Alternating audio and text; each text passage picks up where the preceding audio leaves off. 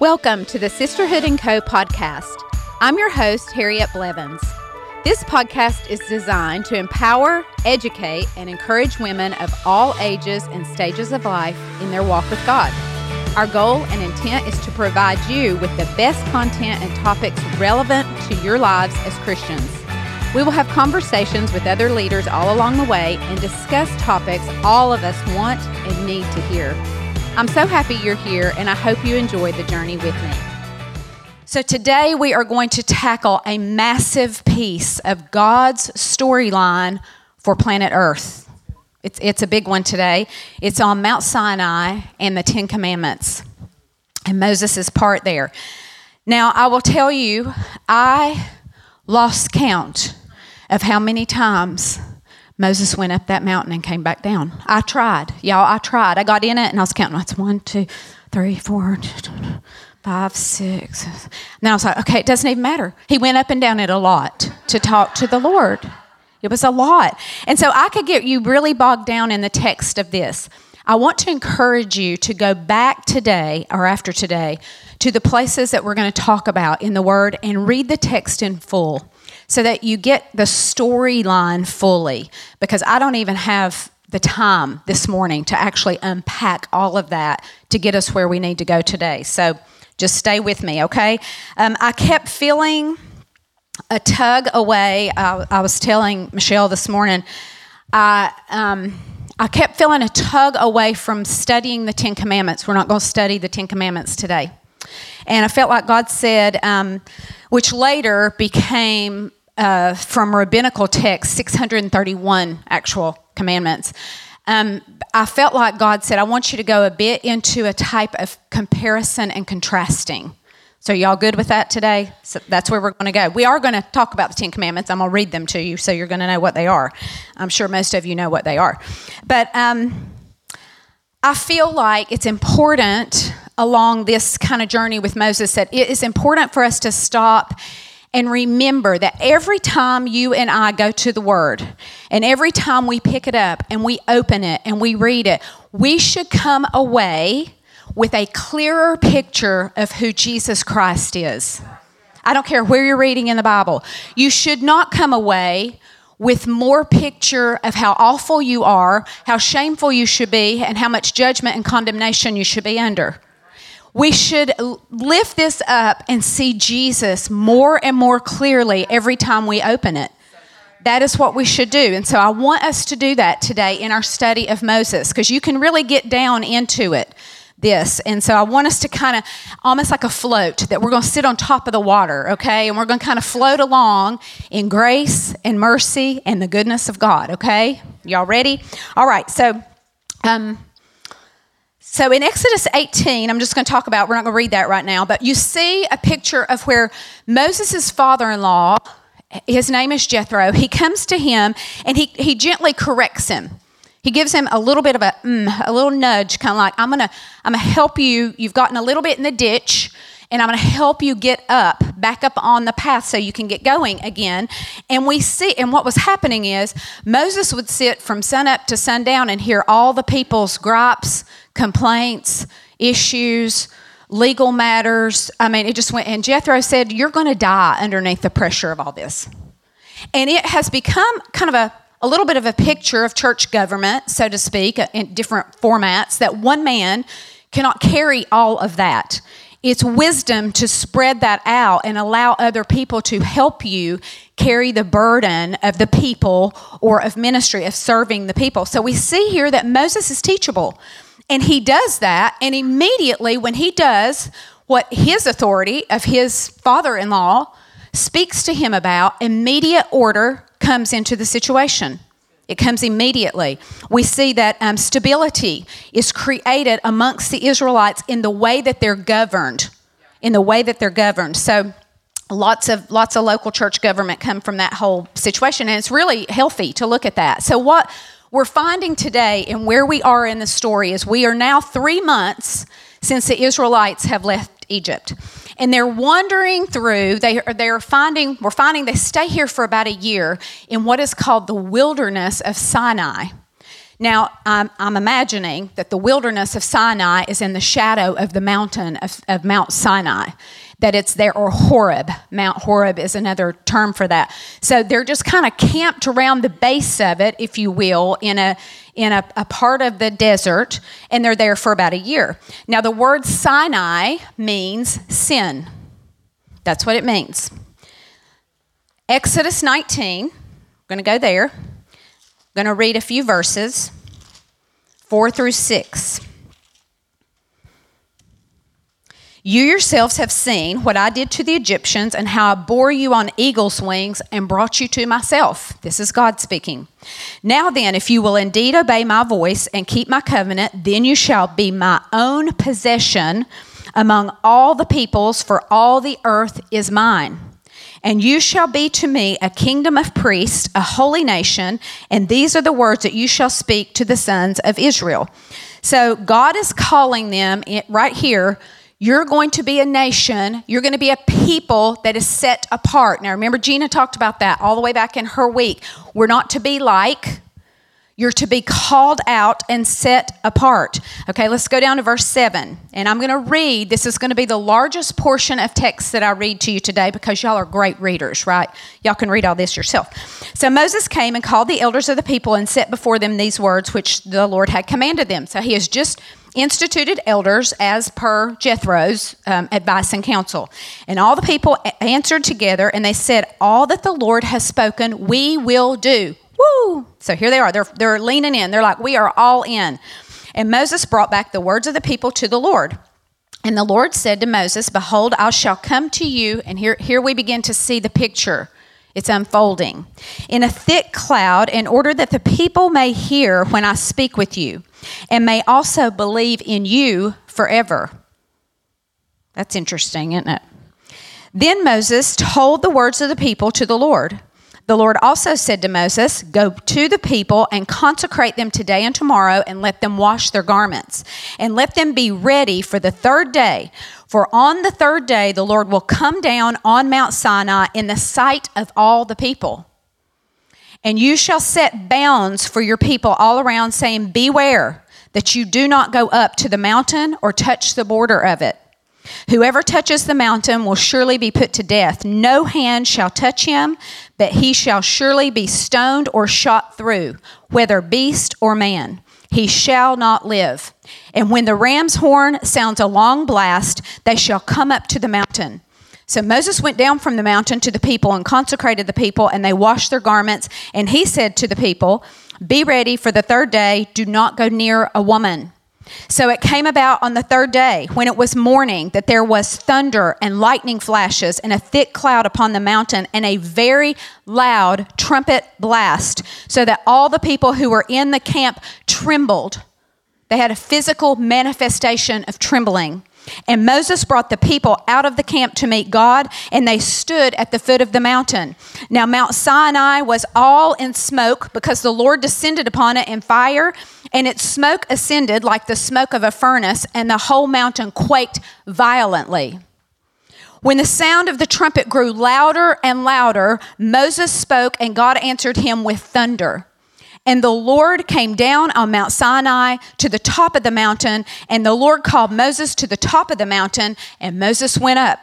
Then the Lord spoke to Moses, Go down, warn the people, lest they break through to the Lord to gaze, and many of them perish. And also let the priests who come near to the Lord consecrate themselves, lest the Lord break out against them. And Moses said to the Lord, The people cannot come up to the Mount to Mount Sinai, for thou didst warn us, saying, Set bounds about the mountain and consecrate it. Then the Lord said to him, Go down and come up again. You and Aaron with you, but do not let the priests and the people break through to come up to the Lord, lest he break forth upon them. So Moses went down to the people and told them, Wow.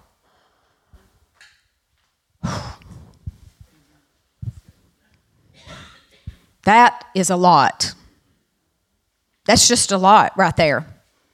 God visits them there in sin, Mount Sinai, and he tells them right here is what's getting ready to happen.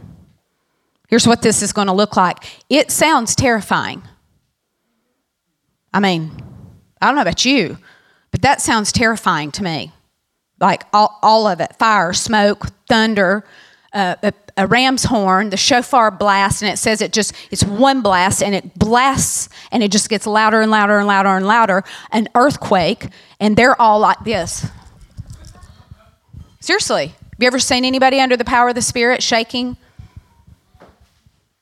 God's presence came so physically that those people could not even hardly stand up to bear underneath it, much less Moses.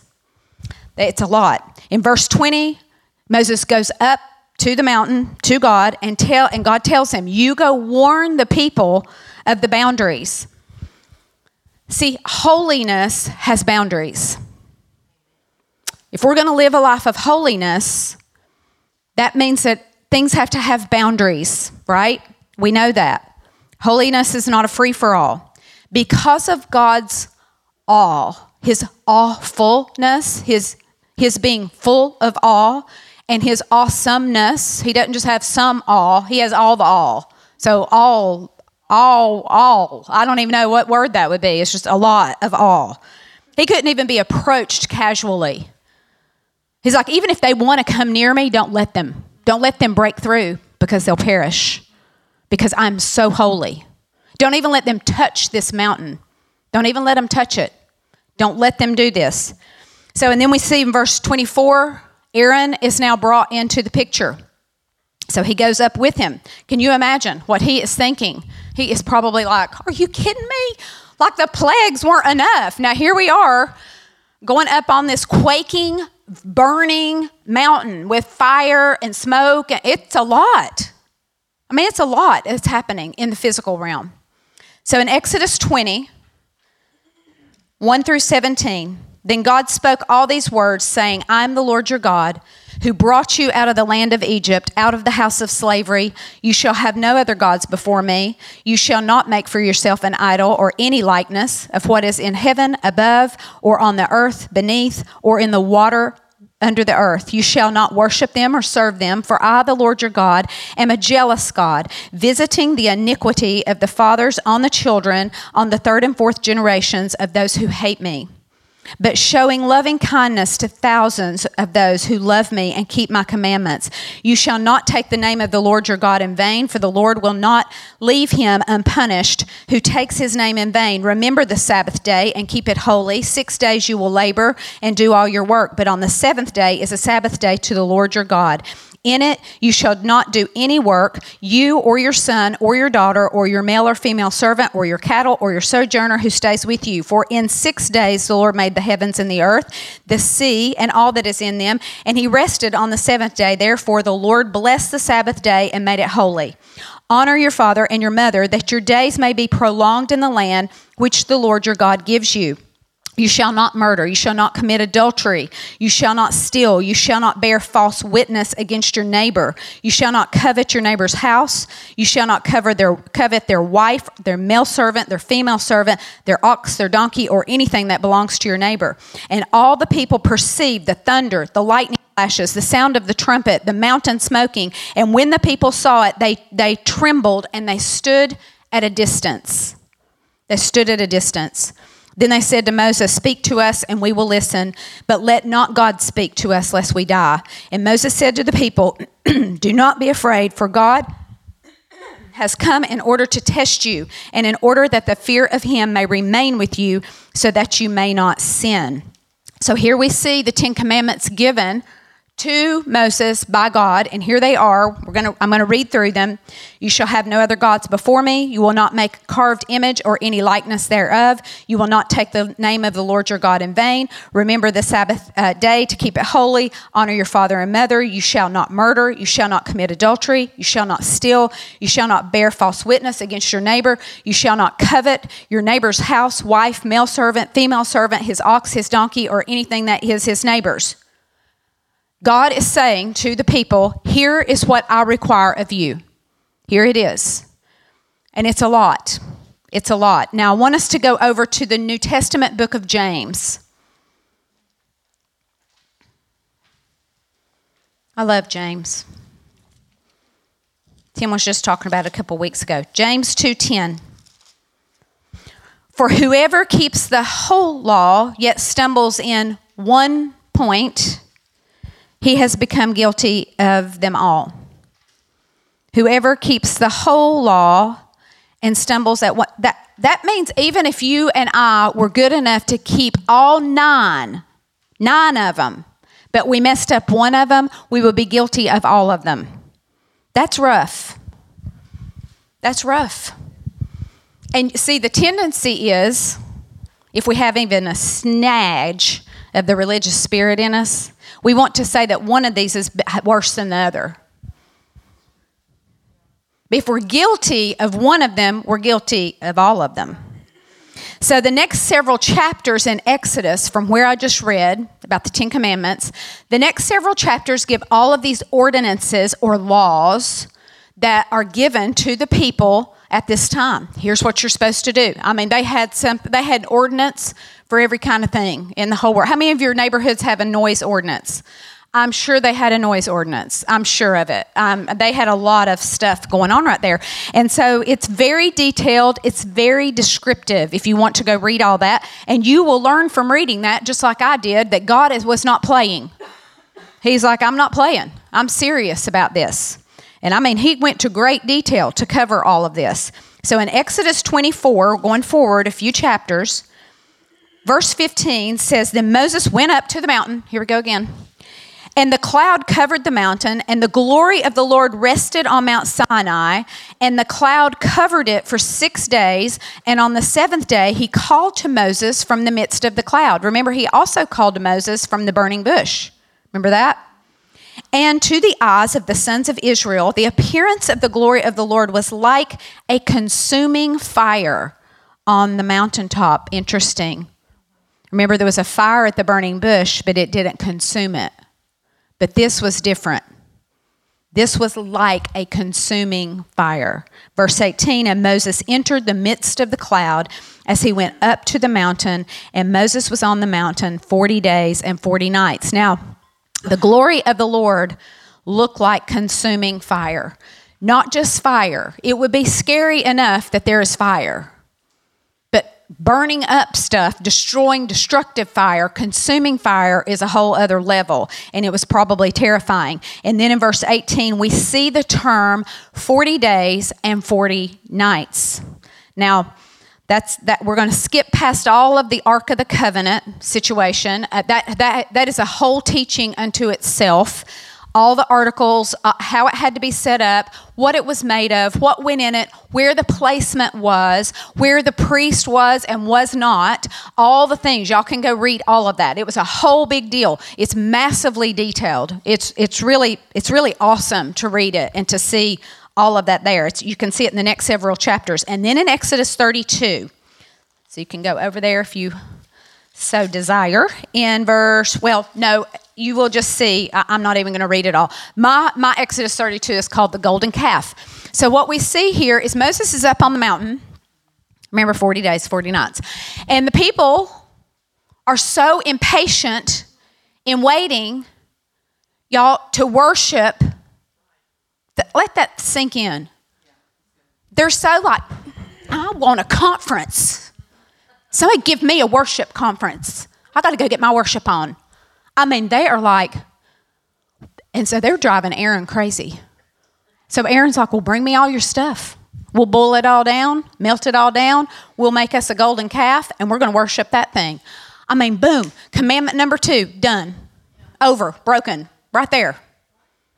Now, they just got it. They just got the Ten Commandments. They're, they just were told, here's the deal.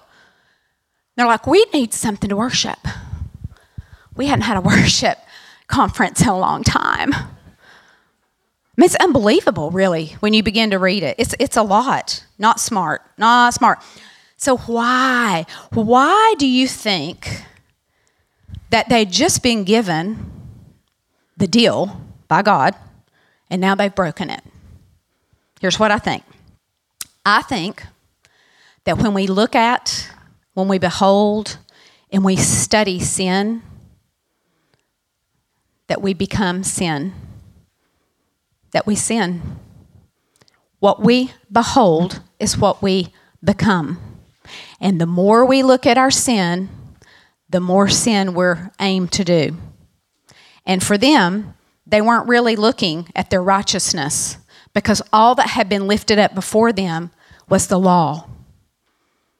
Here, here's the law, and you're actually doomed before you can even get started because there's no way a person can keep all of this, right? I know.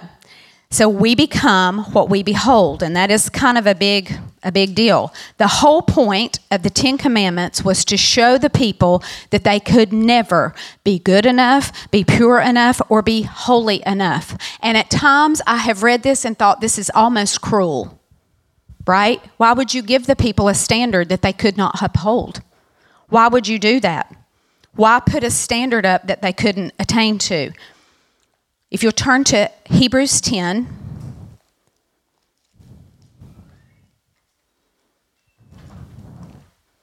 I should have had these marked, sorry. Hebrews 10, 1 through 4. For the law, since it has only a shadow of the good things, the law is not the good thing. It's a shadow of the good things to come and not the very form of things, it can never, by the same sacrifices year after year, which they offer continually, make perfect those who draw near. He's saying bringing the same sacrifice year after year is not going to make you perfect. Verse 2 Otherwise, would they not have ceased to be offered? Because the worshippers, having once been cleansed, would no longer have a consciousness of sin right? But in those sacrifices, there is a reminder of sins year after year after year. Verse 4 For it is impossible for the blood of bulls and goats to take away sins. Go down to verse 9. Then he said, and this is Jesus' words Behold, I have come to do thy will. He takes away the first in order to establish the second. What is that talking about? He takes away the first commandments, the Ten Commandments, the law, in order to establish a new, a second covenant, a new covenant. Here's what it says. Verse 10 By this, by this will we have been sanctified through the offering of the body of the Lord Jesus Christ once for all. And every priest stands daily ministering and offering time after time the same sacrifices which can never take away sins.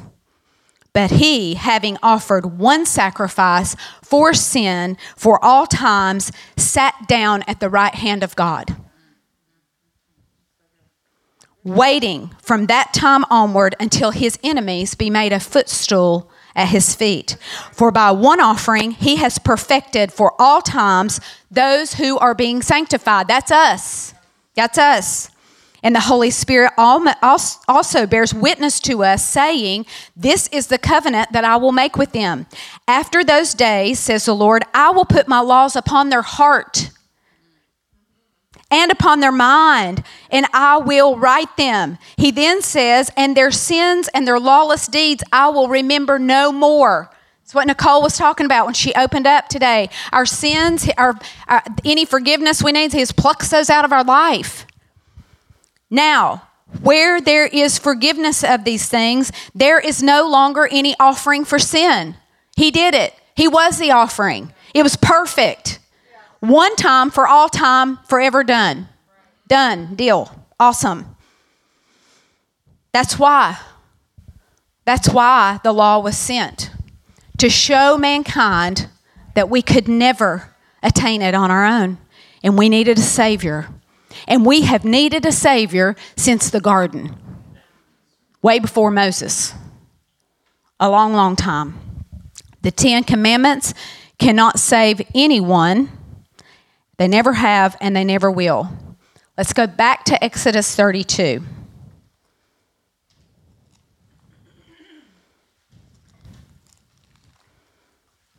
I want to show you something here. Verse 25. It's a little rough, so just take a deep breath. Some of you might not have remembered that this was even in there.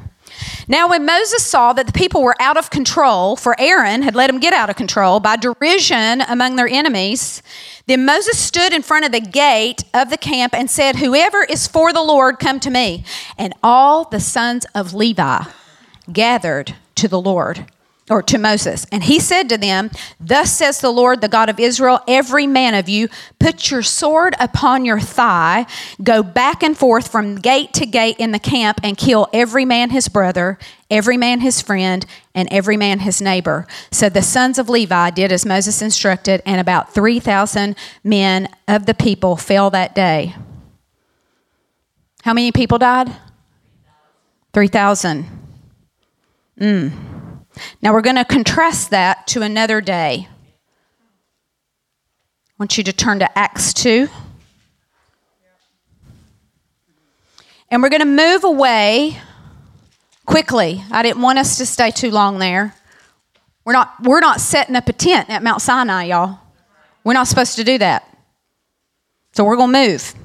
Acts 2 1 through 4. And when the day of Pentecost had come, they were all together in one place. And suddenly there came from heaven a noise like a violent rushing wind, and it filled the whole house where they were sitting. And there appeared to them tongues as of fire, distributing themselves and resting on each one of them. There's fire again, not up on the mountain. Where's it sitting? On top of them, on top of their heads the fire of God. And they were all filled with the Holy Spirit. And they began to speak with other tongues as the Spirit was giving them utterance. Let's go down to verse 38. And Peter said to them, Repent and let each one of you be baptized in the name of Jesus Christ for the forgiveness of sins, and you shall receive the gift of the Holy Spirit. For the promise, it, the promise is the coming of the Holy Spirit, which we just heard. It came, it was like fire sitting on their head. The promise is for you and your children and all who are as far off, as many as the Lord our God calls to himself. That's us. That's you and me. Okay, we're going to keep reading. Verse 40, and with many other words, he solemnly testified and kept on exhorting them, saying, Be saved from this perverse generation. So then those who had received his word were baptized, and there were added that day 3,000 souls. How about a compare and contrast? At Mount Sinai, when the Lord came and brought the fury and the glory of his presence, 3,000 men died that day. But on the day that the promise of the Holy Spirit was released on planet Earth to the sons and daughters of God, 3,000 souls were saved that day. Mount Zion is always greater than Mount Sinai. Always, always. It is always. It is a beautiful thing. Remember this whole thing of Moses being a typecast of Jesus. And we see uh, both of these men are, are, even said, they even said of themselves they were prophets, Jesus and Moses. But guess what? Only one of them was the Son of God. Only one of them is our precious Lord and Jesus, right. our King forever. Only one of them as awesome as Moses is, he's not Jesus. He's just not. Now, both of these men, Jesus and Moses, both share this little piece of the 40 days and the 40 nights. We're going to talk about that just for just a moment. Both of them had two 40 day events, and it's kind of wild when you start to kind of look at this. So, we know that Moses went up to Mount Sinai and, and Horeb we know that he went up to speak to God twice. Other times he just went up and down, up and down. Sometimes he was listening, sometimes he was doing other things. But to speak to God, it was two times. Our Lord Jesus also had two 40 day events. One was in the wilderness desert where the devil tested him Notice he cannot be tempted. Do you know why Jesus cannot be tempted, but he can be tested? There is nothing inside, there is a, no hook of sin inside of him to tempt. So he was tested in the wilderness. And you know what the Bible says? That he came out of the wilderness in the power of the Spirit. That is powerful. That is so powerful. Remember when Moses came off the mountain? I mean, I'm just reading it to you here, or out of God's presence he immediately brought judgment on the people because of their sin. 3,000 of you are going to die today. Here's how this is going to go. All you sons of Levi, strap it on, go kill every one of your brothers, every one you see from gate to gate. Just have a day of it. That's what happened. Jesus came out with the power to bless. That is a stark contrast to what we saw at Mount Sinai. The other 40 day event for Moses was when he went up again to be with God on the mountain. And then Jesus' other 40 day event was when he was resurrected on earth and he walked with the disciples while he was here on earth for 40 days and 40 nights before he descended to be seated at the right hand of the Father where he is today, making intercession for you and I. That's where he sits praying for us day and night. When people say to you, Jesus is everywhere, Jesus is seated. He is like, I am seated in heaven beside my Father, at the right hand of the Father. So he is, the Father's right here and Jesus is right here. The Holy Spirit has been sent to us. We just read it in Acts 2. He is what's here and He's what's everywhere. He's what's guiding us. He's what's going, come over here. Don't do that. Don't, don't go there. Go here. Say that. Don't say that. that, that that's the power of the Holy Spirit. It's powerful. It's very, very powerful. Oh, so it's just so good. Okay. The significance of the number 40 is here's its you remember we've talked about how in the Jewish culture in the Hebrew language every number has a meaning every single number every letter in the alphabet has a meaning and a picture and so the meaning of the number 40 is probation trial or testing and you know each of these events that I just read to you about, the four of them, two with Moses, two with Jesus, have an essence of that about them. You can sense that around them, that bit of testing and trial around all of that. So we see that. But we also know that because Jesus had no hook of sin in him, he passed every single time. He passed the test. Moses, we know, was a man an amazing leader. That's the whole reason we're doing this study. I mean, I don't mean to like be throwing Moses under the bus today, but you know, he was a flawed man. He was like you and I, just trying to do the very best he could to hear from God, to do what God wanted him to do, but just through, he, he missed the mark from time to time.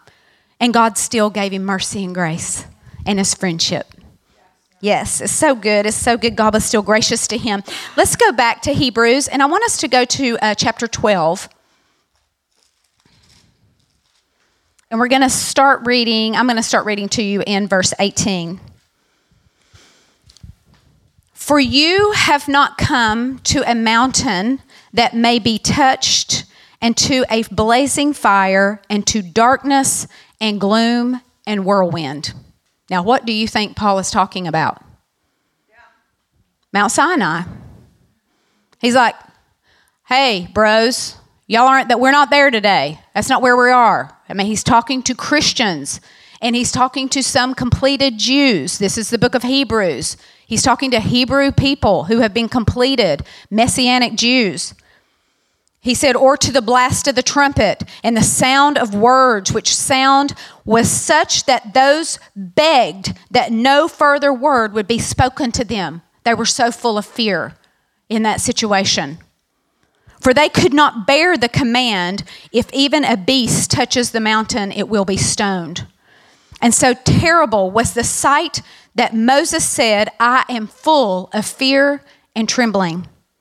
But you have come to Mount Zion, the city of the living God, the heavenly Jerusalem, and to myriads of angels.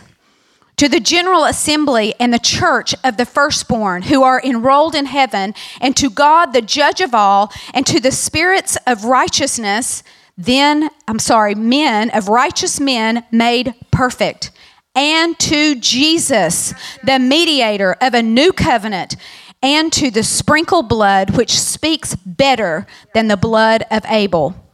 To the degree that Mount Sinai was untouchable, Mount Zion is like a welcome mat.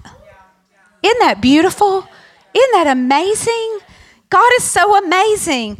I could not find a um, an etymology, uh, uh, a meaning of the word Zion, but it is a literal mountain. It's, it's got a physical location to it, a physical, if you, any of you have ever been to Jerusalem, you know where Mount Zion is.